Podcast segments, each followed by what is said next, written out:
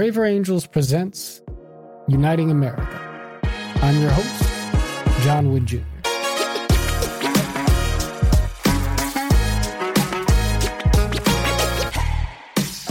Hey, folks. Today I'm pleased to bring you my conversation with Zachary Karabell. Zachary is an author, president of River Twice Capital, and the founder of the Progress Network, an initiative of the New America Foundation. Being a person who is well versed on the history of American capitalism, I couldn't pass up the opportunity to get Zachary's input on the Silicon Valley bank debacle and the current conversations surrounding the banking sector in this moment of financial uncertainty. But our dialogue quickly turned to the subject of polarization, how we ought to be understanding it, and how our conventional narratives surrounding what divides us as a country may fail to reflect the realities of our moment. Zachary is someone who excels at challenging conventional wisdom on multiple fronts. But one bit of insight he does affirm and make a strong defense of in our conversation, as in others, is that things really are not as bad as they appear, that human progress is still real, and that we do ourselves a disservice when we fail to recognize the things that are still going right in America. And now, Zachary Karabell.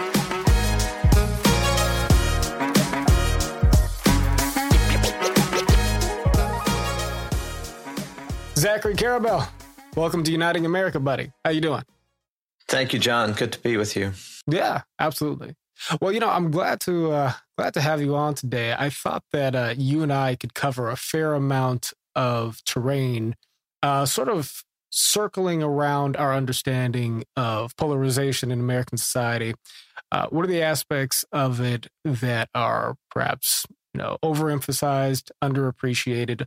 But I did want to start with a little piece of sort of you know headline news because I I figured that um you know given your uh, uh, given your uh, uh, expertise as a historian of American capitalism and somebody with insights into the uh, financial uh, financial industry, I thought that it might be interesting to just sort of get your your hot take on the Silicon Valley Bank episode. Um, is this something that uh, is a harbinger of uh, greater disruption in the in the financial sector, a la 2000, 2008, or is it an isolated and uh, contained affair? Look, I don't think it's a harbinger of 2008, but if you had asked me in early 2008 if the failure of Bear Stearns or all these other things was a harbinger of the crisis, I probably would have said no. So sometimes these things are hard to anticipate. They are much clearer in retrospect. I do think the systemic realities of the last major financial crisis in 2008,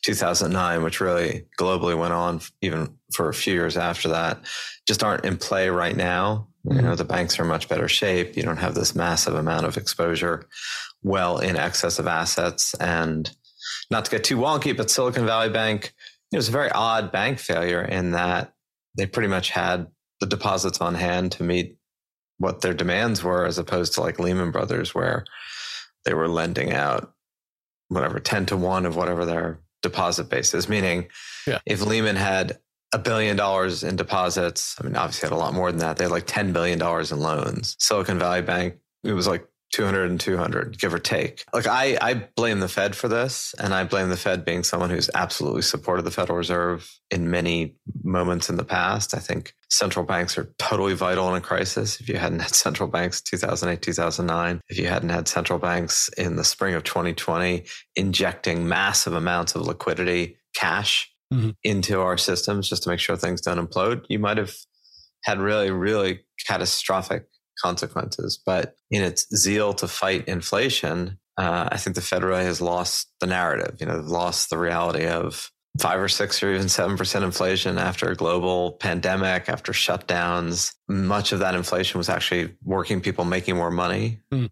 The idea that this is a systemic risk that should be fought at all costs without recognizing that when you change any equilibrium really suddenly, you know, weird shit happens. And I think the Fed just lost the thread here. It's zeal to fight inflation. It just didn't recognize that if you do stuff, if you change equilibriums too fast, too quickly, you can create shocks that you don't expect. And I think Silicon Valley Bank, we can get into the specifics of it, had to do with what what bonds they were holding to meet their deposits, uh, was caught in that maelstrom. But it's a maelstrom that the Fed, I think, created. Hmm. I, I, mean, I, have no, maybe Silicon Valley Bank's executives were lax in their risk controls, and I'm sure there's a lot to critique there. But it's more like cancer may be a problem, but if you do too much chemo, you're going to kill yourself anyway. So right. inflation might be a problem, but if you do too much to defeat it, you, you might just crush the system regardless. There are no perfect solutions, only only trade offs at the end of the day. Um, but to tie it to the main subject uh, at hand, uh, you know, um, the very least, one thing it sort of brought back to my recollection uh, is the sort of instinctive um, aversion that Americans have, so many Americans have, uh, to the idea of uh, bailouts and certainly sort of rushing in to the aid of folks uh, who um, would seem to have been abundantly blessed in the American uh, economy and who perhaps had taken their own their own risks. And I just want to use that as sort of a pivot point to sort of move into this larger sort of question of what really divides us as Americans. You know, there's one um, particular sort of framing of American polarization that um, I think in in this uh, program we've found a number of opportunities to to to talk about um, as possibly being the main one folks should be considering. So naturally, we think of polarization as a left-right phenomenon, and strictly speaking, there's nothing uh, incorrect about that. Um, but it's easy to look at American uh, society as being divided along establishment and populist lines. And, you know, in my experience, I remember during the uh, controversy over the bailouts in, uh, in uh, 2000 and uh, what was that now? 2000, 2008, early 2009. It was something that fielded bipartisan support and bipartisan um, opposition. You know, um, Barack Obama and George W. Bush were on one side of this, uh, Ron Paul, and Dennis Kucinich, and uh, House Democrats and Republicans, uh, significant factions of each were were on the other. And if we fast forward in time, you know, uh, the 2016 election was one that sort of set the stage, I think, for these larger sort of divergent car- uh, currents in American political and social life. And um, you know, on, on each side, you had a major sort of populist uh, tide rising, sort of the Bernie Sanders tide on the left, the Donald Trump's uh, uh, tide on, on the right. If you compare these two frames, the sort of standard sort of right versus left, you know, division of American political life versus um, one that's focused more on this establishment versus sort of, you know, the, the, the people or sort of populist frame, what does more to uh, explain uh, American uh, political and social divisions in your mind, or are they each perhaps equally uh, equally clarifying or equally faulty? I think, look, the one that's most in evidence 2008, 2009, and now is more capital versus labor mm. than it is right left or uh, you could kind of overlay some of the establishment with capital. First of all, with just on the specifics of what went on in the banking system in the past month, we're, we're having this conversation at the end of March. It's, I think, really kind of a mistake to describe it as a bailout. I mean, the shareholders yeah. of these mm-hmm. banks lost all their money. Sure. Anybody who's working there lost their jobs. I mean, it's hardly like they were rescued from their decisions. It's mm. just the people who put money in these banks were were guaranteed their deposits, and I guess hand wringing about whether or not that's legit. But that's not really a bailout, and mm-hmm. it didn't cost the federal government appreciable money. There are no golden parachutes. Yeah, I mean, so it's like people lost a lot of money you know, for their decisions, which is mm-hmm. as it should be. But then right. calling it a bailout, you know, scot free is just wrong. There's a real capital labor divide. And what's fascinating about sort of the problem of what the Fed's doing now is that you, you saw the only real meaningful wage gains for sort of multiple quintiles of the American populace uh, from the middle of 2020 until end of 22 that you'd seen in literally generations. Mm. And some of that was because of government stimulus, and some of that was because suddenly people were in demand, so they were able to command more wages. That's a good thing.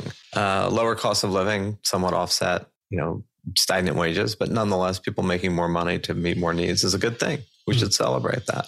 But you, you do have this sort of pressure to and, and you have Fed officials and economists and Wall Street people and even government people talking about wage inflation is a problem for the economy. Mm-hmm. You know, wage inflation is wage gains, right? and and and that's going to do a huge. If you describe it as a problem, you're essentially feeding the legit feeling amongst a lot of people, labor, right? People who work, that capital is in this privileged position. They don't pay the same taxes. They they get rescued when there's a problem, and people who work get screwed. Uh, there's a lot of legit to that feeling. I mean, I think basically, you know, intense partisans are usually, in my view, wrong, meaning they're wrong about everything they see. Uh, the passions of absolutism tend to obscure just the reality of how most people are living. So, you know, the idea that the rich don't pay taxes is just not true. Statistically, the rich pay a huge amount of taxes in the United States. There are some wealthy people whose income is derived from passive gains on income or real estate that actually do pay less taxes, but a lot of wealthy people pay an extreme amount of taxes. But these things have resonance. And I think the sort of the capital labor working versus not, which is a big one in American history. You've looked at this too. It was big in the 19th century. You know, farmers against city people. This is hardly a new fissure. It may scan to left and right a little bit, although I think, mm-hmm. you know, as you've talked about a lot over the years, the left right thing also has different dynamics, particularly in the United States as a cultural right that isn't really commensurate with an economic populism. I think there are a lot of divides in American culture, you know, race, yeah. gender, religion, geography, mm. class. Sometimes they're, you know, coincident, sometimes they're not it's a divisive society. You know, it's a it's a roiling, tumultuous, well, non-consensus democracy. We, we don't pick our family. We don't really pick our. Well, I suppose we sometimes pick our neighbors, but we don't pick our neighbors necessarily on the you know the national and even sort of state level, or you know if if circumstances affix us to a certain location, which they which they often do. Right. We got lots of issues. You know, pick pick your issue at the given moment. You know, your framing of uh, capital versus labor as a primary way of sort of entering into the question of polarization is is a really fascinating one. Now that wouldn't have occurred to me to frame it in that way because I think I would have been grasping at the overlays that you mentioned, right? Um, sort of left, right, establishment, populist. But let's let's let's pursue this a little bit. If you don't mind, I want to sort of appoint you defender of capital here for okay. just for just a second because you made the point. You know, the, the wealthy pay uh, you know pay taxes uh, out of proportion to even what they you know even, even what they what they make. I just want to ask you uh, to clarify a few few points here.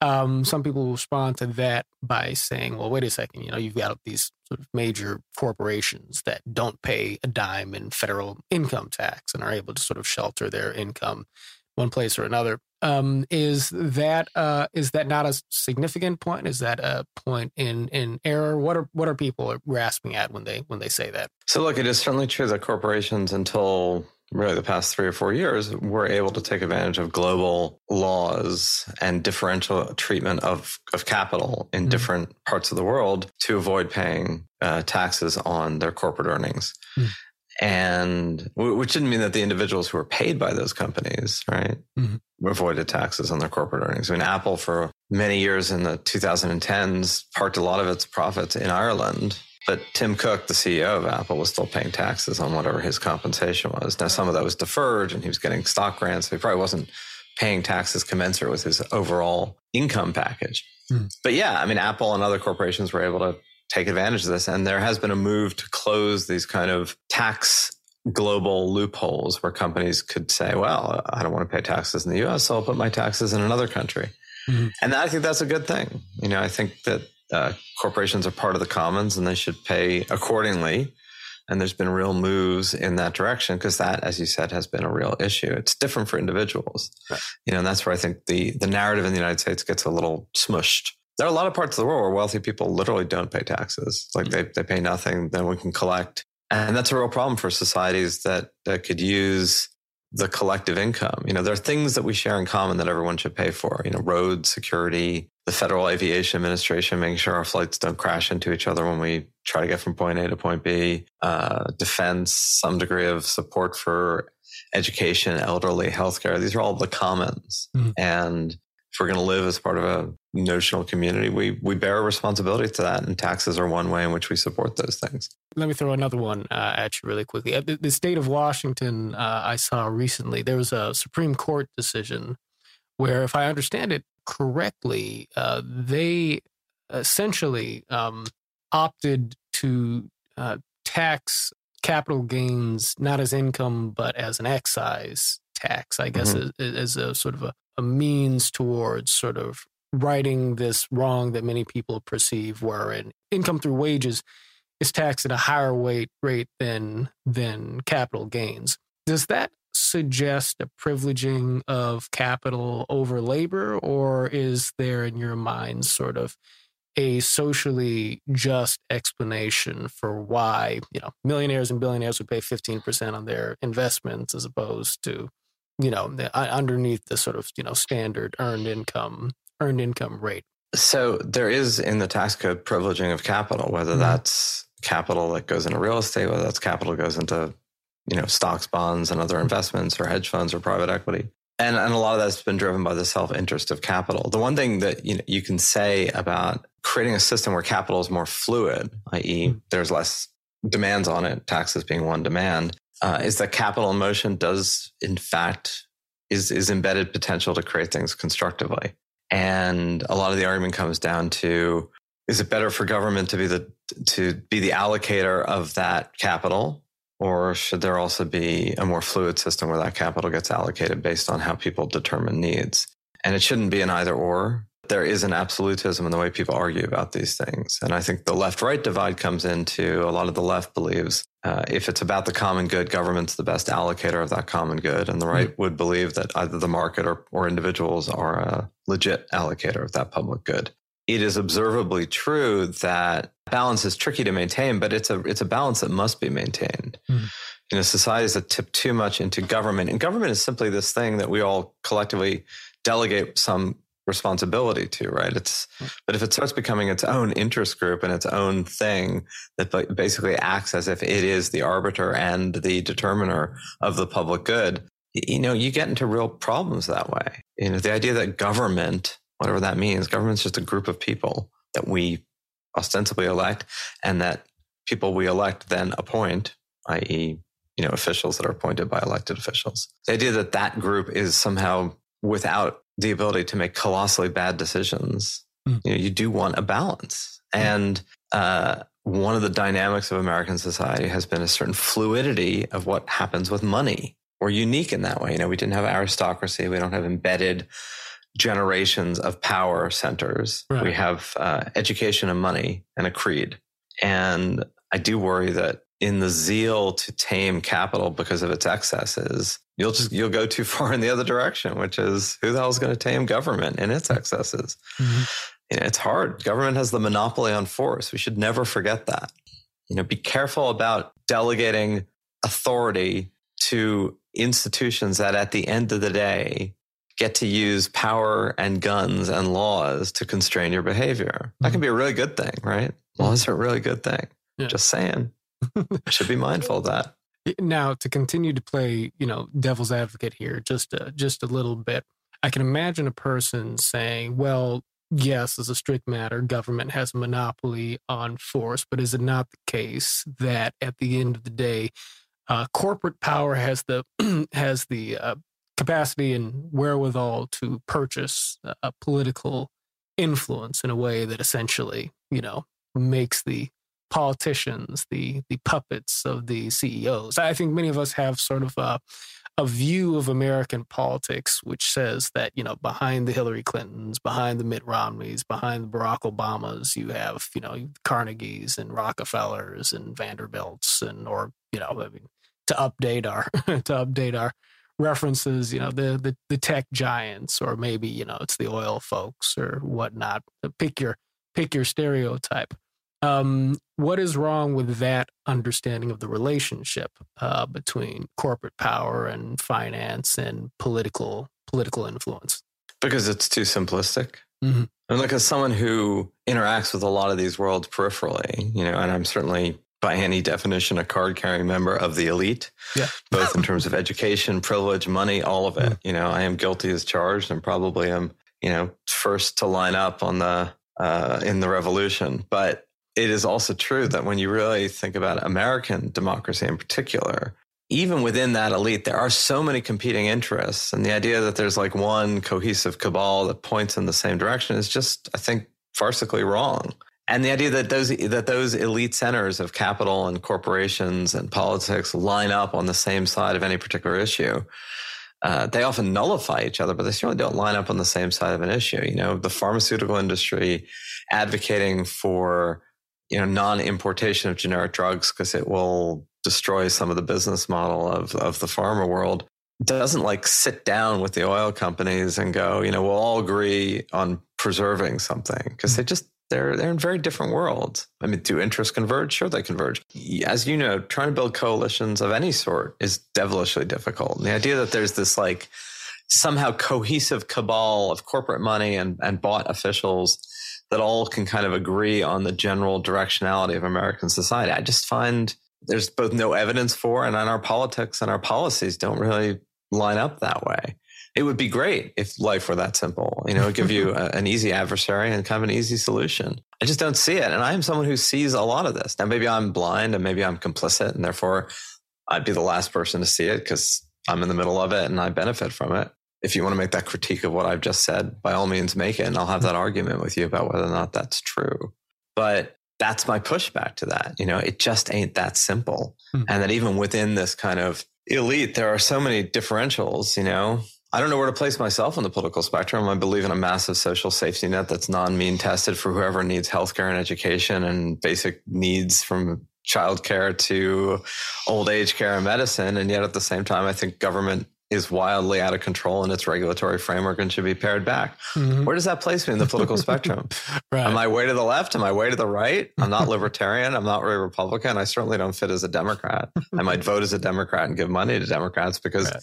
given my binary choices, that choice makes a lot of sense. But I, you know, where do I fit in that spectrum? And I, I, I'm not unique. I'm just one other person who doesn't fit. Mm-hmm.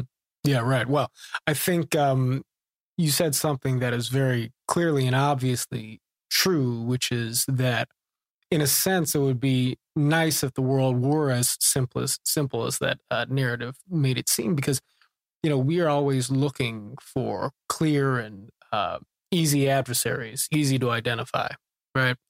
And uh, political narratives, the ones that seem to gain traction and move people, seem to be the ones that identify clear villains, clear causes and maybe scapegoats for the problems that we have and, and equally clear solutions, whether or not they map onto the complexities of reality.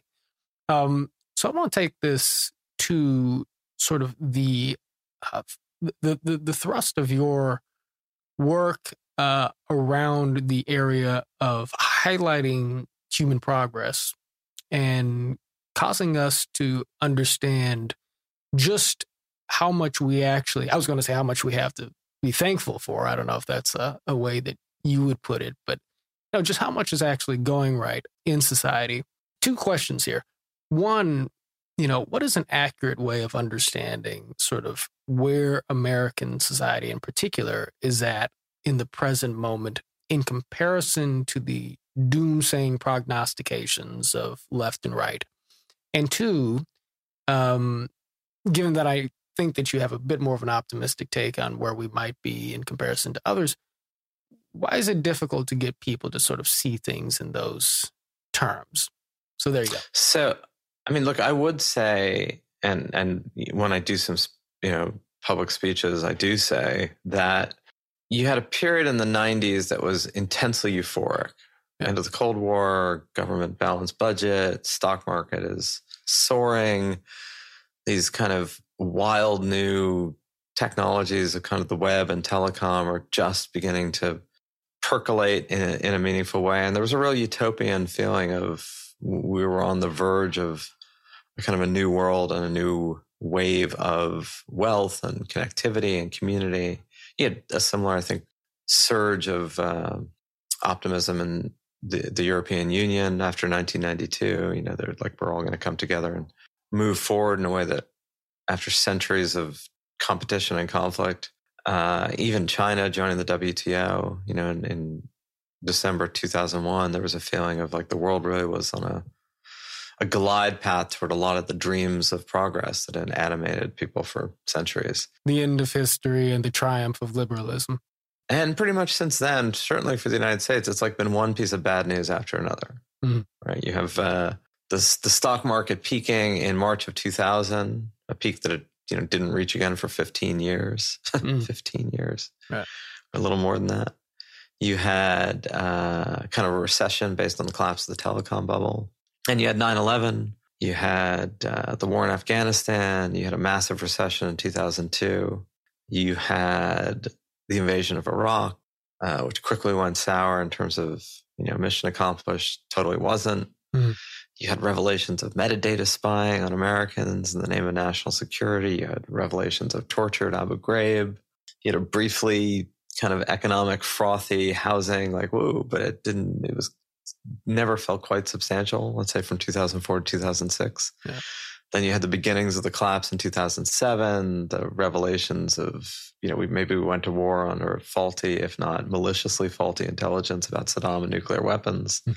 You had the financial collapse in 2008, kind of a euphoric moment of the election of Obama, but then in the midst of this complete unraveling and collapse, then you had the rise of the Tea Party, political divisions, brinksmanship, you know, followed by the rise of Trump and then COVID. I mean, it's like been one bad thing after another. So people are in an awfully you know, there's like a generation that has not known respite from what seems to be bad news all around. Right. And, you know, even with Trump, right, we have, frankly, we do have a functional democracy, meaning we do have the rule of law. We do have the fact that, uh, other than the blip of the rise of crime from 2021 till the end of 22, a blip that, by the way, is already going back down. Hmm. You, you never know that from the headlines, but you know, crime has crested and is receding. It's not continuing to increase. We're kind of like addicted to the bad story of the past 21 years without recognizing that more people are still, you know, living their lives uh, in a more stable way, certainly globally than ever before. You know, this past 22 years has may have been somewhat challenging for the United States, but it's been by far the best period materially for humanity ever mm. in terms of caloric abundance, safety from war, um, safety from governments that are you know, unstable and you know, take stuff from you. Uh, and I'm sure there are people listening to what I'm saying going, give me a break. You know, what about the war in Syria? What about Ukraine? What about North Korea? What about this? And what about that? But, you know, if you looked at 195 countries and you looked at the actual amount of war and the actual amount of violence and the actual amount of calories and the actual life expectancy and the actual number of people moving out of poverty and the actual literacy rates and the actual healthcare rates and the actual eradication of diseases around the world, even with the global pandemic and the setbacks that caused, you would see nothing but positive change. I'm, I'm, you know, I'm not making this up. These are numbers. These are realities that are available for anyone to see.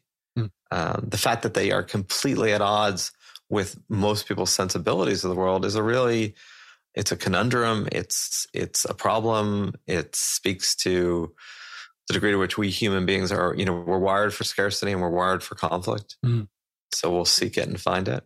Uh, also means that material gains doesn't translate into spiritual contentment. Uh, and that's exactly where I wanted to go with that next here. So is it is it perhaps the case that part of what prevents us from being able to see sort of the big picture as you laid it out, you know, the big picture being one that you know, is ultimately perhaps much more positive than not. But is that perhaps part of the explanation for why we are discontent? In other words, is it perhaps the case that to some degree we are moving up in general along Maslow's hierarchy of needs? And in so doing, finding ourselves experiencing new ways of being sort of dis- discontent. I mean, you know, when you're when you're hungry and all you can focus on is you know, getting the next meal. When you get that next meal, there's actually a real satisfaction that goes beyond just feeding the body when you're when you're eating it. But when you find yourself, you know, eating relatively well day by day, you know, suddenly you have time and space to be conscious of perhaps some of the other things that you that you lack. And we live in a time now where even though, you know, our caloric intake is pretty satisfactory, um, perhaps it's this the case that our spiritual intake, our relational capital, our social capital, um, is much less so. Uh, this is a period of time in which people are socially polarized. Lonely, loneliness, of course, has been described as an ep- epidemic by many experts. And we are finding ourselves wrestling with new elements of uh, information uh, communication technology, social media, obviously, which seems to be sort of turbocharging our our appetite and capacity for social conflict, albeit in the in the digital space, but in ways that seem to derange our collective sense making. Is there a relationship then between our general affluence and material security and the fact that we are just so damn unhappy today, it seems? You know, it's a great question. Um, part of my answer to that is, you know, looked at the past a lot.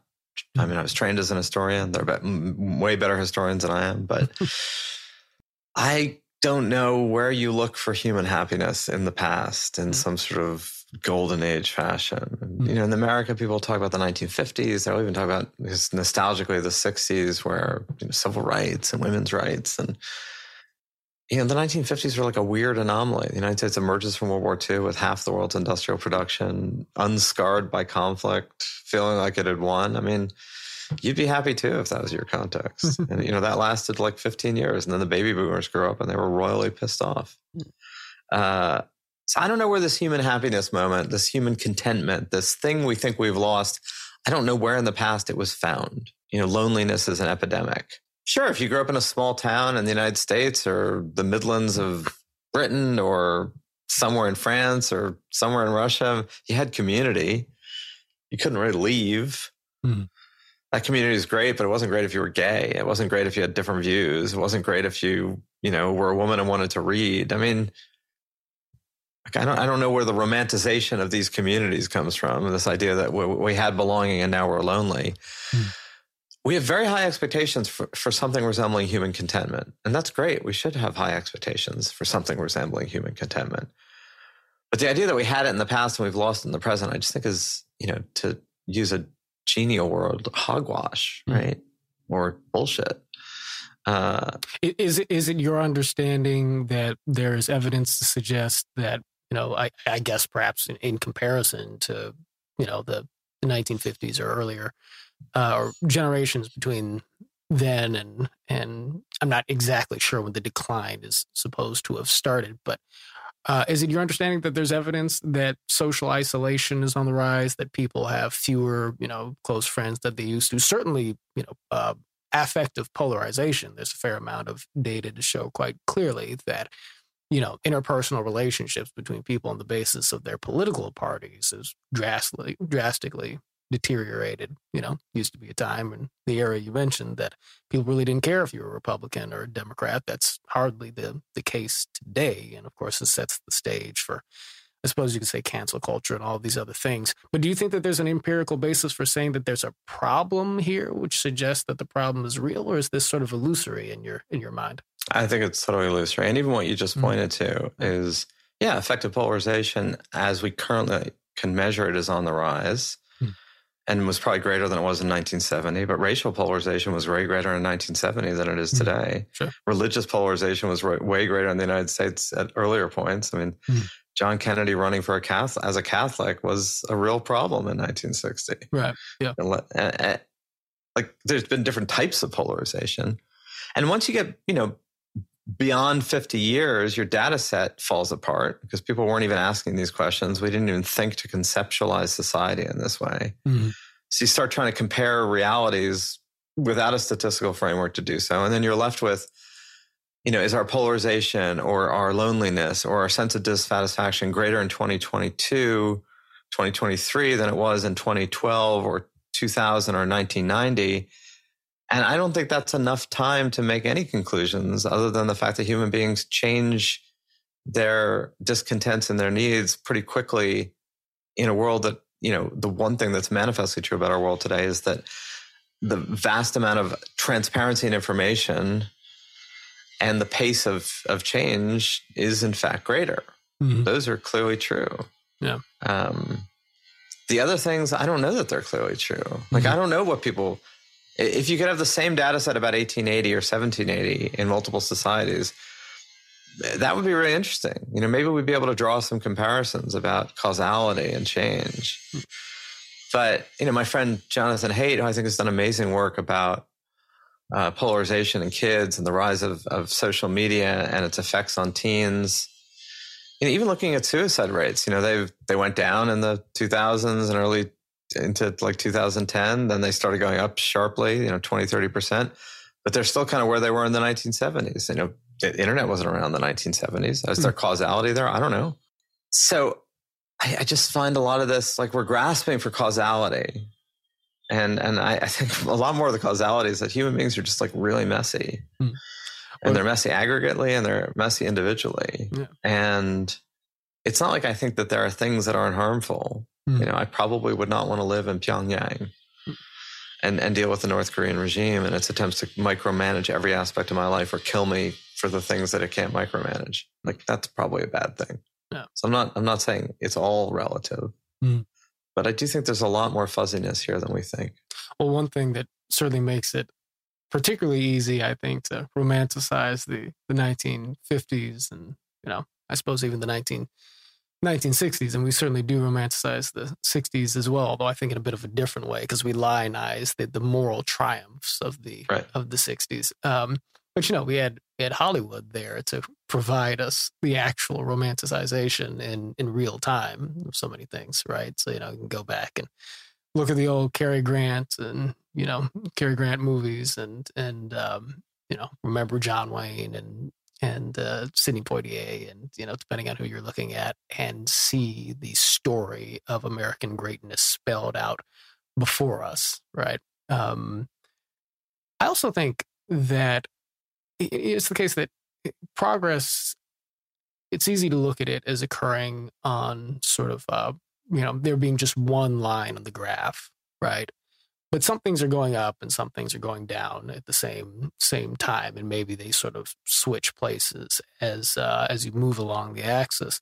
Um, i definitely take your point that on the one hand political polarization per se was less of a problem then but religious polarization more so used to be. You look at the uh, questions they were asking the you know 50s or 60s at least you know they asked the question well do you you know, parents, do you care if your child marries a Republican or a Democrat? You know, low single digits uh, percentage of people really cared about that. But would you care if your child married a Catholic or a Protestant? You know, upwards of half of Americans had a real issue with that back then. Those those numbers have completely flipped. Or someone of a different race, you know, uh, as well. I mean, that's still that's still attention, right? But it's it's way mm-hmm. less of attention than it was. Let alone being gay. Right. Right. Yeah. Way less of attention now, and of course, you know, one thing that perhaps purchased the, uh, well, not perhaps, I think clearly purchased some of the comedy, uh, or at least sort of the cooperation between the two parties back then was uh, sort of a mutual exclusion of African Americans in particular from really buying into the political process and uh, having the benefits of of uh, democratic participation, at least until you get to the triumphs of the civil rights movement in the nineteen in the nineteen sixties. And of course, it was a bipartisan vote of Congress that ultimately passed the Civil Rights Act, but it revealed a geographical divide. You know, Southern Democrats opposed the Civil Rights Act. Actually, to the extent to which there were Southern Republicans, they opposed it uh, as as well. You know. Um, so and and by the way, it, it kind of took the assassination of JFK in, in November of '63, yeah, to really pave the way for Johnson to shepherd the civil rights bill. I mean, mm. it, it, may have passed anyway, but it was not a clear. You know, getting Southern Democrats or clearing them out legislatively was was not a clear path. Right. Right. Under Kennedy. Yeah. No, it's an excellent point. Um, my dad always uh, I, I grew up in a house where we very much romanticized the 1950s and the 1960s the era of of uh, jfk and of good music you know? Um, my father's uh, I, you may know a bit about my family. My grandfather owned dot records back in the late 50s early 60s which was america's biggest independent record it was pat boone's record label right? You know um, and uh, the way my dad always said it to me was that uh, America had its problems back then, but we were moving in in the right direction, you know.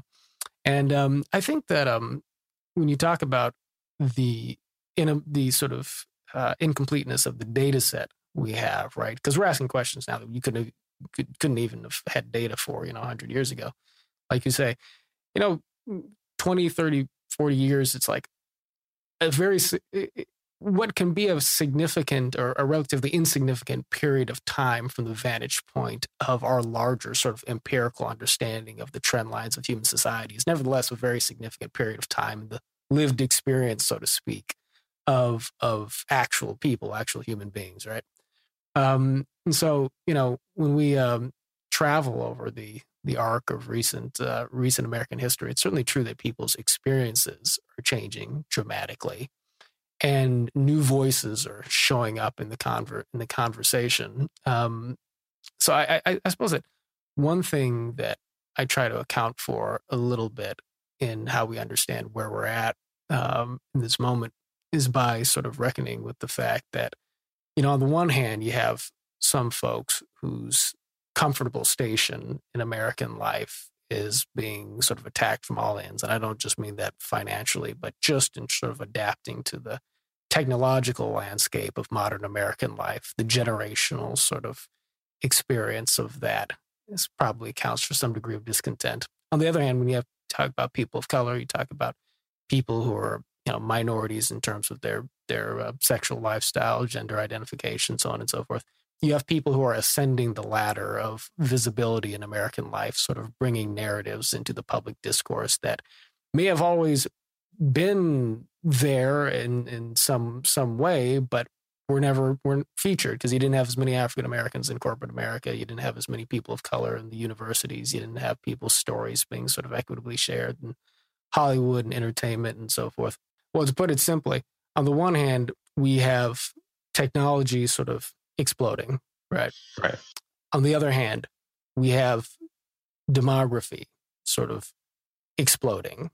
Um, the collision between sort of the storylines of people who have been sort of historically oppressed 1619 project for instance sort of understanding of american life sort of sort of pushing through and sort of revealing a certain stream of discontent there um, you know in in the midst of sort of the explosion of twitter and social media and, and all of these all of these uh, sorts of things.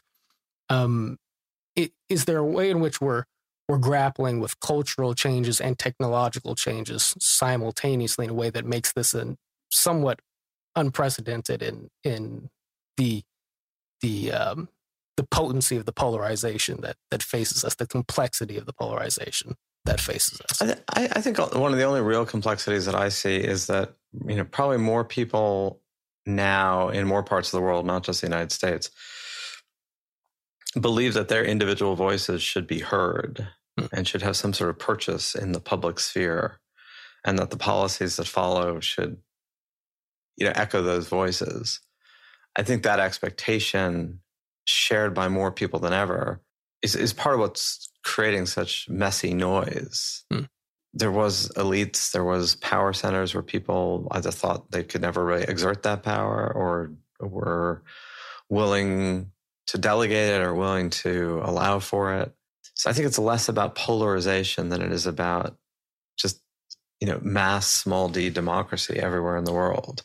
Hmm. Some of that, you know, controlled and suppressed. But, and I know that's kind of counter to the narrative of stronger governments and more controlling governments like China. And I think we're probably getting the story of China completely wrong at the end of the day. Hmm. With what's going on there domestically and what they represent internationally. I think that efflorescence of human voices and expression, which is manifest on the internet, you know, everybody has a voice, right? Everybody right, can right. say anything. Yeah. Of course, everyone can say everything, and no one really listens to anything. But that's a that's a flip side to the problem. Uh, yeah, that's absolutely right. And I don't. So, so again, I think polarization is too. It, it's kind of a too easy thing because hmm. look, you've done these studies too, and you really get down to it. Most people share a basic there's a lot more consensus about you know basic needs right, right. everybody wants good schools safe streets healthcare uh, more security access to medicine no war you know it's not like those those those things tend to be pretty basic uh, and they're not necessarily basic everywhere in the world i mean i don't you know i don't think there's a lot of consensus in afghanistan right now hmm. i don't have an answer to the problems hmm. I, I do think we're misdiagnosing a lot of what's going on in our in our attempt to oversimplify and overclarify. And I do think the effects of technology is that everyone has a voice, or everyone believes they should have a voice, or can have a voice, or and then can get incredibly frustrated when that voice isn't heard and things don't move in a commensurate fashion. And it makes it awfully hard to build a consensus of any sort to do anything. Although the reality is, you know, even today, right, the federal government actually does pass a lot of laws. We just don't hear about them. Mm. Bipartisan laws. Yeah. About you know, access to personal information or uh, farming bills or education. I mean, there's a lot that gets done in Congress. Someone should like keep an equal track of bills that were passed, except bills that get passed that are kind of small things that are solving problems don't get any attention because nobody's fighting about them. Mm-hmm. They're agreeing. All right. Yeah. You um wrote a history once, if I recall, about the history of cooperation, uh, the history of peace between Christians, Muslims, and Jews. Peace be upon you. Um, yes. If I remember this book that you that you wrote, and I, I seem to remember you making sort of a similar point about the long history of sort of the relationship between the faith there. That, that we're not really good at telling the history of peace. People just aren't wired to pay attention to the things that that go right. And I, I guess this is a bit of a theme, uh, you know, that we can track across this sort of, you know, the the, the commentary of Zachary Karabell um, over over the years. But if you if you've felt that it's important to to fill that space a, a bit to sort of show how it is that you know in certain to, to sort of tell tell the stories about the things that are actually going right you must also believe that there's damage done when we fail to do that, right? Yeah. yeah. The less you tell the stories of the world you want to be in and the world you want to create, you undermine people's ability to believe it's possible. Right. And I and I think we don't do ourselves a service by looking at things that have gone right. Mm. Or by looking at things that have gone right always with a yes but. Right. So I don't think there's anything wrong with lionizing the civil rights movement mm-hmm. as a way of saying, hey, there was a big injustice that we began to rectify. It doesn't have to be followed by a yes, but there's all these things that are still wrong. Mm. Like that can be that can be its own separate conversation. Right. Everything doesn't have to be caveated mm. up the wazoo. Everything doesn't have everything good does not have to come with a yes, but there's plenty of space for and you know, we did a good job rectifying a problem and there's a lot of work still to do, right? That's fine. And there's space for that. But the idea that everything uh, is provisional, like everything's provisional, we're all going to die anyway. So it's like life is provisional. But we don't, I think, serve ourselves by a laser like, almost obsessive focus on what's negative. It is certainly true that more than at other points in the past, one of the incentives of attention in a noisy world are hot emotions. This is right. a lifelong conundrum for me. You know, can you stand on a soapbox on a crowded corner and yell, "Everybody, calm down"? Mm-hmm. uh, and anger and fear are just more potent in the short term than uh, hope and calm. You know, hate is more visceral than love. All these things are just true as a as a human emotion. Hot emotions in the short term dominate cool emotions, and then there's incentive for that. Mm. And I wrote the book about peace be upon you as a way of saying the stories of war and conflict are absolutely true, but they're like reading every other page of a book or every third page of a book.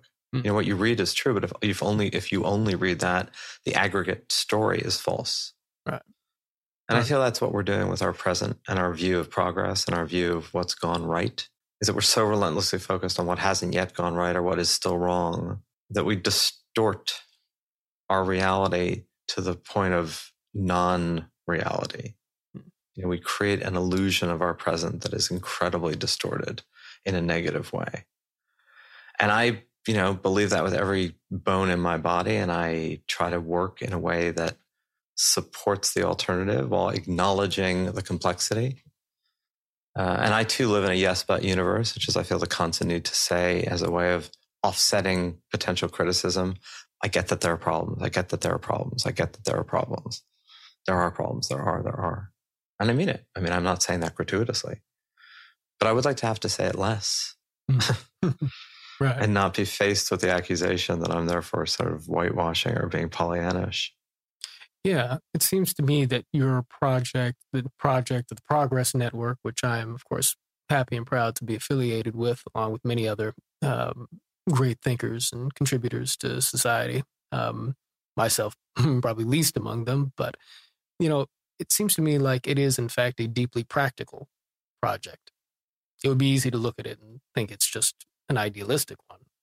Um, but for the reasons that you say, um, if we don't um, we don't tell the story of what is right, um, how easy is it to take the problems that are perhaps somewhat contrived and make them real through our insistence on the idea that that is the only story that we are living through, you know, the stories of our troubles. You know, and the work you do at Uniting America is also a way of saying, hey, people, let's take a step back here and see the realities of common ground um, as opposed to you know paying such relentless focus on everything that divides us and the pragmatism is one of like societies that start believing collectively that everything is really messed up and that the future is dark just have a hard time you know galvanizing energies of young old in the middle to meet those problems. You know mm-hmm. if you don't believe you can it's hard to then do it. You know that's true individually it's true collectively.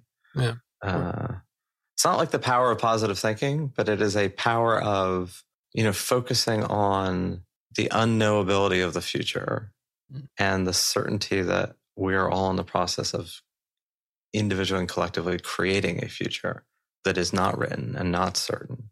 And I think too much of our present tense despair in the United States and elsewhere kind of assumes a future without recognizing that that future is unwritten. Mm. Yeah. And it assumes foreknowledge of bad things, which I think is a, a lack of humbleness, you know? None of us know what tomorrow is going to bring.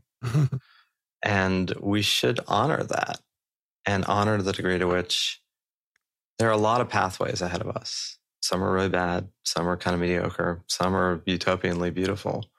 And that we, what we do now shapes that, you know, not some preordained future that we are all enthralled to and subjects of and passive in the face of. Perhaps ironically liberating note, I think we can leave it for the next conversation. Zachary, thank you so much. And uh, it's always a pleasure. Thank you, John. Thank you for listening to Uniting America. If you'd like to support the show, you can do it by subscribing on YouTube and on your favorite podcast platform and leaving us a positive rating, review, or suggestions. Follow me on Twitter, Facebook, and Instagram, and tune in for more content. And learn more about the movement to depolarize America at braverangels.org.